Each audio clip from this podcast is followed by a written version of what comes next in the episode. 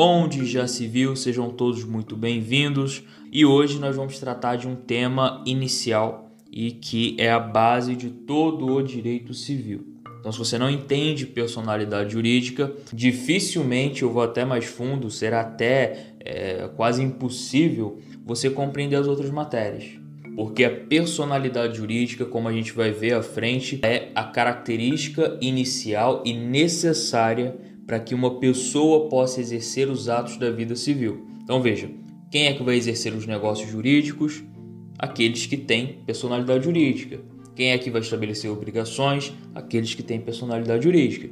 Quem é que vai ter os bens levados à sucessão após a sua morte? Aquele que teve personalidade jurídica. Então veja, se não há personalidade jurídica, nós não conseguimos vislumbrar qualquer outro instituto. Quer dizer, a existência da personalidade jurídica é a razão de ser do direito civil. Portanto, nós precisamos entender muito bem esta matéria. Então, não pulem essa aula com aquele pensamento de que ah, eu quero ver matérias mais a fundo, matérias mais importantes. Olha, importante é você entender como funciona o direito civil e entender os institutos na sua totalidade e saber principalmente raciocinar sobre eles. Quer dizer, as questões, tanto de provas como da vida prática profissional, elas exigem esse raciocínio jurídico. Se você não consegue ir além daquilo que você estudou, daquilo que está escrito, daquela fórmula que nós acabamos aprendendo na, na faculdade, você não vai ser um bom profissional. Quer dizer, você precisa saber dialogar e flexibilizar aquilo que você tem aprendido. E para isso, as bases precisam estar muito fortes. Então vamos lá. A gente começa aqui pelo artigo 2 do Código Civil. Então, se você não está com o seu Código Civil aberto ainda, te convido a fazer esse movimento. E por que a gente vai começar pelo artigo 2? Vocês vão entender daqui a pouquinho. Vamos lá. Ele diz o seguinte: a personalidade civil da pessoa começa do nascimento com vida, mas a lei põe a salvo, desde a concepção, os direitos do nascituro. Vejam bem, Vamos dividir aqui em duas partes esse artigo. A primeira diz o seguinte: a personalidade civil começa do nascimento com vida. Então ele está estabelecendo qual é o marco inicial para que a personalidade jurídica seja atribuída a um ser humano. Quer dizer, a gente tem o, o ser humano no sentido biológico da palavra, mas no sentido jurídico ele se torna pessoa a partir do nascimento com vida. E isso gera uma discussão no direito em relação ao que é nascer com vida. A gente tem majoritariamente o entendimento de que quando a criança respira, naquela troca de oxigênio que há nos pulmões, ali existiu vida. Isso é importantíssimo em alguns exemplos que nós vamos ter mais à frente, vocês identificarem se houve essa troca de oxigênio. Porque se isso não aconteceu, esse ser humano, no sentido biológico, não foi pessoa. E se ele não é pessoa, ele não pode contratar, ele não pode receber direitos, ele não pode transferir direitos. E isso tem uma série de consequências para o mundo jurídico. Então fiquem atentos a isso. Primeira parte do artigo 2 é o marco inicial da personalidade jurídica e de quando um ser humano, no sentido biológico, se torna pessoa. A segunda parte diz que a lei põe a salvo desde a concepção os direitos do nascituro. Quer dizer, a contrário senso, vemos que o nascituro ele não tem a personalidade jurídica porque ainda não nasceu com vida, mas alguns direitos relacionados ao nascituro são protegidos, são colocados a salvo pela lei. E que direitos são esses? Nós vamos ver no decorrer do onde já se viu e você também pode é, ter acesso em diversos temas em que o nascituro é colocado ali como alguém que pode vir a ter direitos. Nós precisamos ter aqui como regra geral é que a personalidade jurídica é atribuída com o nascimento com vida. E qual é a consequência de se ter uma personalidade jurídica? O artigo 1 diz que toda pessoa, e quem é pessoa? Aquele que possui a personalidade civil, que começa quando? A partir do nascimento com vida, conforme artigo 2. Então vamos lá. toda pessoa é capaz de direitos e deveres na ordem civil. Quer dizer o seguinte, que quando é atribuído a esse ser humano no sentido biológico a personalidade civil, ele passa a exercer direitos e também responder por deveres na esfera civil. Quer dizer, ele pode estabelecer negócios jurídicos, ele pode é, ser sujeito de uma herança, tanto no sentido de deixar para alguém, quanto no sentido de herdar. Ele se torna alguém que tem relevância no mundo jurídico. E aí vocês vão pensar o seguinte: olha, se a gente vai para o artigo 3, nós temos ali uma contradição, porque ele vai dizer que são absolutamente incapazes de exercer pessoalmente os atos da vida civil os menores de 16 anos. Quer dizer, o artigo 1 diz que toda pessoa é capaz de direitos e deveres na ordem civil. E o artigo 3 vai dizer que são absolutamente incapazes, mas que coisa é, mais sem sentido é essa que está na legislação? Daí porque não adianta só ler a lei, vocês precisam ter bases nas fontes de direito e principalmente ter o acompanhamento de algum professor. E é por isso que eu estou aqui. Vamos lá. O artigo 3 ele fala de uma capacidade que é diferente da capacidade colocada no artigo 1 Vamos lá. Quando a gente fala que toda pessoa é capaz de direitos e deveres na ordem civil, nós estamos falando da capacidade de direito. Significa que, por meio da legislação, por meio do entendimento do direito civil, toda pessoa, ou seja, aquele que nasce com vida, pode exercer direitos e pode ser cobrado pelos seus deveres. Esse é o direito que a pessoa tem, portanto, capacidade de direito. E isso é do ponto de vista jurídico. No entanto, no mundo fático, nós sabemos que uma criança de 3 anos de idade não pode assinar um contrato de compra e venda de uma casa, por exemplo. Agora veja, não estou falando da legislação em si, estou falando dos fatos. É possível uma criança assinar um documento como esse? E veja, o direito ele não pode ser solto, estar alheio aos acontecimentos humanos. Pelo contrário, precisa acompanhar justamente para poder regularizar. Então, se uma criança não pode assinar um contrato, isso significa que, por mais que ela seja capaz, como no artigo 1 é colocado, ela não pode exercer por si só esses direitos e deveres que ela possui. Então veja, o artigo 3 e também o 4, eles vão falar exatamente disso dessa capacidade de fato, essa capacidade no mundo real. Será que no mundo real essas pessoas que são capazes de direitos e deveres na ordem civil podem exercê-los por si só? E a resposta é não. Algumas pessoas precisam ser representadas no sentido de que a vontade delas é suprimida, não é levada em conta. São pessoas que não têm nenhum discernimento para garantir que aquele ato seja proveitoso do ponto de vista jurídico e econômico. E aí, alguém que tem essa capacidade e a atribuição de realizar essa representação o faz. Pelo Código Civil, a partir inclusive de uma alteração de uma legislação de 2015, as únicas pessoas que são consideradas absolutamente incapazes são aqueles menores de 16 anos. Então, toda pessoa do seu nascimento com vida até os 16 é uma pessoa que precisa ser representada exatamente nos moldes que eu acabei de falar para vocês. A vontade dela não é levada em conta e tão somente a de seu representante. Já no artigo 4 nós falamos do relativamente incapaz, que é aquela pessoa que, embora não tenha o discernimento total daquilo que deve fazer para o seu próprio proveito, ela já possui algum tipo de autonomia. Nesse sentido, ela pode exprimir a sua vontade, no entanto, sem que ela seja a única questão a ser avaliada. Ele precisa de alguém que o assista, ou seja, de um assistente. Então, para ficar mais claro, nós vamos entender o seguinte: que o relativamente incapaz quando vai assinar um contrato de compra e venda de um carro ou de qualquer outra coisa, por exemplo, ele não pode assinar sozinho. Ele precisa da manifestação de vontade de seu assistente também. Agora tem um detalhe: não basta apenas a manifestação de vontade de seu assistente. É necessário que haja a manifestação de ambos, assistido e assistente, de forma que, se essa assistência não existe, o contrato vai ter um problema na sua validade. Então veja, o relativamente incapaz está no meio termo.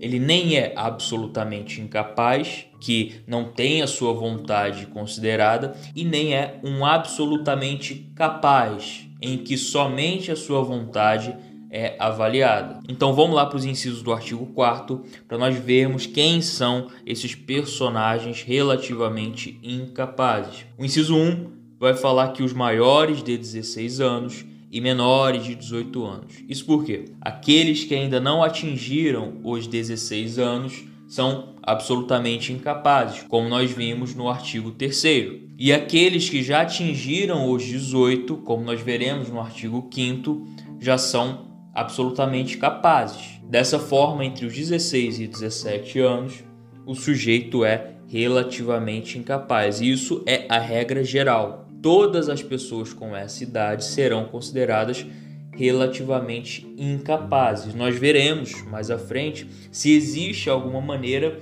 de essas pessoas deixarem essa condição mesmo sem alcançarem os 18 anos. Mas a regra geral é que entre 16 e 17 anos são relativamente incapazes. O inciso 2 fala sobre os ébrios habituais e os viciados em tóxico e necessitam, portanto, de alguém que funcione como assistente. Agora veja bem, uma pessoa entre 16 e 17 anos, ela é considerada, regra geral, relativamente incapaz.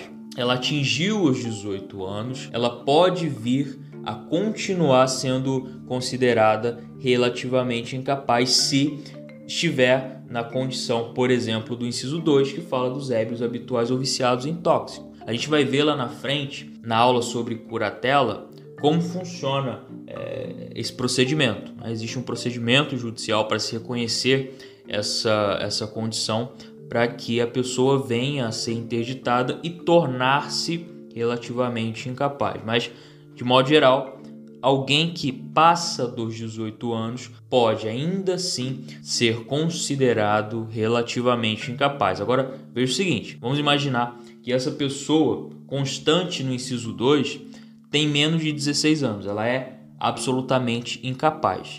Ela vai se tornar relativamente incapaz porque ela é viciada em tóxico, por exemplo?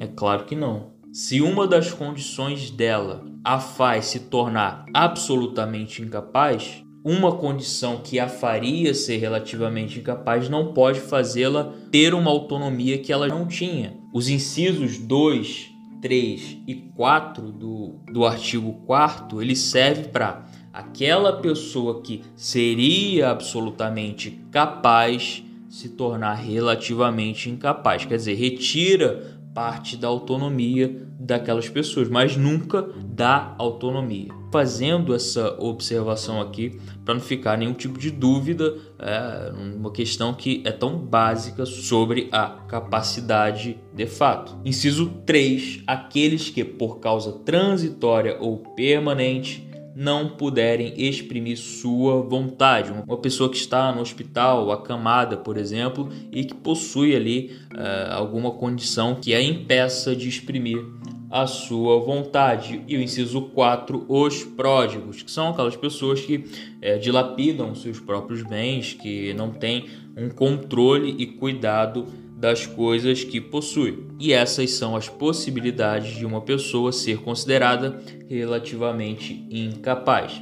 Agora a gente vai para o artigo 5 que fala aquilo que eu já comentei com vocês anteriormente, que a menoridade cessa aos 18 anos completos quando a pessoa fica habilitada à prática de todos os atos da vida civil. Agora aqui é uma continuação para vocês, né? Fica habilitada à prática por si só dos atos da vida civil, porque ela já era apta a realizar esses atos. Porém, sendo menor de 16 anos, representada entre 16 e 17 anos, assistida e se tivesse recaído em algum dos incisos 2, 3 ou 4 do artigo 4 seria também assistida. E aí o parágrafo único do artigo 5 diz que cessará para os menores a incapacidade. Aí você tem algumas possibilidades em que a menoridade civil é cessada para os relativamente incapazes. Quer dizer, eu não estou falando aqui das pessoas com menos de 16 anos. Essas pessoas elas não podem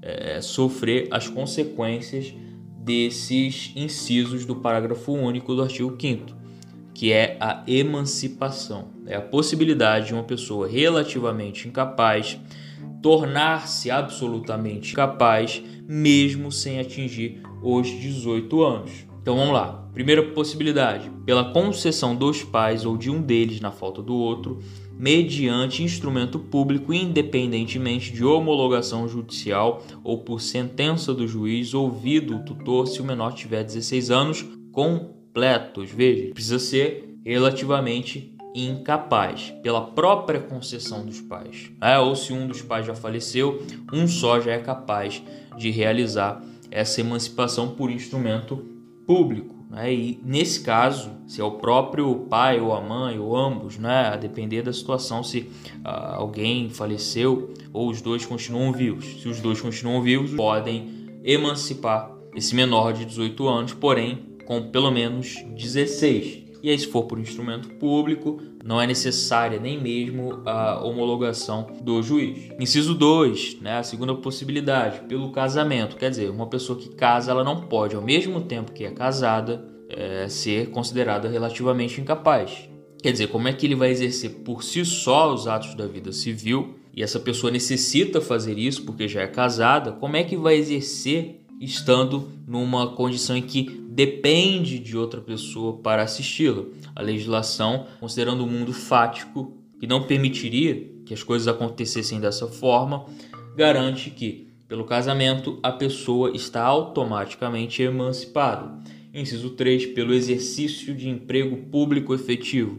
O sujeito passou num concurso, ele também não pode ser considerado relativamente incapaz. Ele precisa responder por ele mesmo as consequêncies do exercício daquele cargo. Inciso 4, pela colação de grau em curso de ensino superior. É, pela mesma inteligência, a pessoa já é, está formada, né? É, é até uma situação difícil da gente vislumbrar no Brasil alguém que se forma no ensino superior com 17 ou 16 anos. Mas se isso acontece, ela também está automaticamente emancipada. E aí não precisa do instrumento público assinado pelos pais do inciso 1 e inciso 5 pelo estabelecimento civil ou comercial ou pela existência de relação de emprego, desde que, em função deles, o menor com 16 anos completos tenha economia própria. Quer dizer, se ele consegue é, abrir o próprio negócio e, com isso, ter a sua própria economia, ele também será emancipado. Agora, lembrando, ele precisa ter os 16 anos completos. Bem, a gente já falou aqui quando essa personalidade civil surge, quando o sujeito precisa de representação ou assistência e agora nós vamos falar do fim da personalidade jurídica. Quando que a personalidade jurídica ela cessa? Veja bem, assim como ela surge com a vida, ela se encerra com a morte da pessoa. Quer dizer, após o falecimento do sujeito de direitos, a partir da inteligência do artigo 6 do Código Civil, a existência da pessoa natural termina com a morte. Presume-se esta, quanto aos ausentes, nos casos em que a lei autoriza a abertura de sucessão definitiva. Vamos lá, a gente tem três conceitos aqui. Era para ser simples, né? Eu falei que a personalidade jurídica termina com a morte, e isso era para ser o básico e acabou. Não era para a gente pensar em mais nada. No entanto, né, no mundo fático existem três situações e, por existirem, a gente precisa da regulação no direito. O direito civil não pode estar alheio a essas situações. Ele não poderia simplesmente dizer com a morte se encerra a personalidade civil. Vamos lá para isso ficar mais claro no nosso entendimento. A existência da pessoa natural termina com a morte. Essa morte ela pode ser de três formas. A primeira delas é a imediata. Né? Você verifica que o sujeito morreu, existe uma certidão de óbito, existe algum médico ou profissional, existe eh, o atestado de um profissional que informa que aquele sujeito faleceu. Então não existe nenhum tipo de dúvida. A morte da pessoa está declarada. Então é, não existe nenhum tipo de discussão jurídica em relação a isso, porque no plano fático a pessoa realmente faleceu. Agora veja, há situações em que a pessoa não está tão claramente falecida. Ainda existe de alguma forma, por alguma razão, a dúvida se aquela pessoa está ou não viva. E aí nós temos dois tipos de mortes não imediatas, que é a presumida, que significa, de acordo com os incisos 1 e 2 do artigo 7 do próprio Código Civil, situações em que a pessoa está em uma ocasião tal que não seja possível ela ter saído com vida. Veja, é o sujeito, por exemplo, que está ali em uma rua, de repente para um carro todo escuro, é, esse sujeito é puxado e alguém ali vê que tem armas também para fora e esse carro é levado e nunca mais se vê esse sujeito. Quer dizer, existe uma situação tão forte, tão pesada que a, as chances são mínimas dessa pessoa ainda estar viva. Portanto, o direito ele garante isso, o direito civil ele garante que essa pessoa não fique nesse, nesse limbo, né, digamos assim. Você imagina, se você não tem uma morte declarada por um profissional em que está ali né, o corpo na, na frente, como é que você é, pode fazer uma certidão de óbito? Como é que a, a sucessão dessa pessoa é realizada? Como é que, inclusive, veja bem, né, a gente pensa no enterro né, em outras e outras é, ocasiões tem uma solenidade, uma cerimônia, uma cultura, nós vemos como algo completamente estranho ao direito, mas muito pelo contrário. Esse direito das pessoas que são familiares, ele precisa ser preservado. Está dentro da lógica da dignidade da pessoa humana coroada na Constituição. Então, se você não consegue ter o corpo e não tem nenhum tipo de regulação dentro do direito civil que diga, olha só, a partir de agora essa pessoa já está do ponto de vista civil declarada morta, como é que as pessoas vão conseguir realizar o enterro? É por essa razão que nós temos o Instituto da Morte Presumida. A situação era tal que não havia outra saída a não ser considerá-la falecida. Então, vamos lá. Pode ser declarada a morte presumida sem decretação de ausência, se for extremamente provável a morte de quem estava em perigo de vida.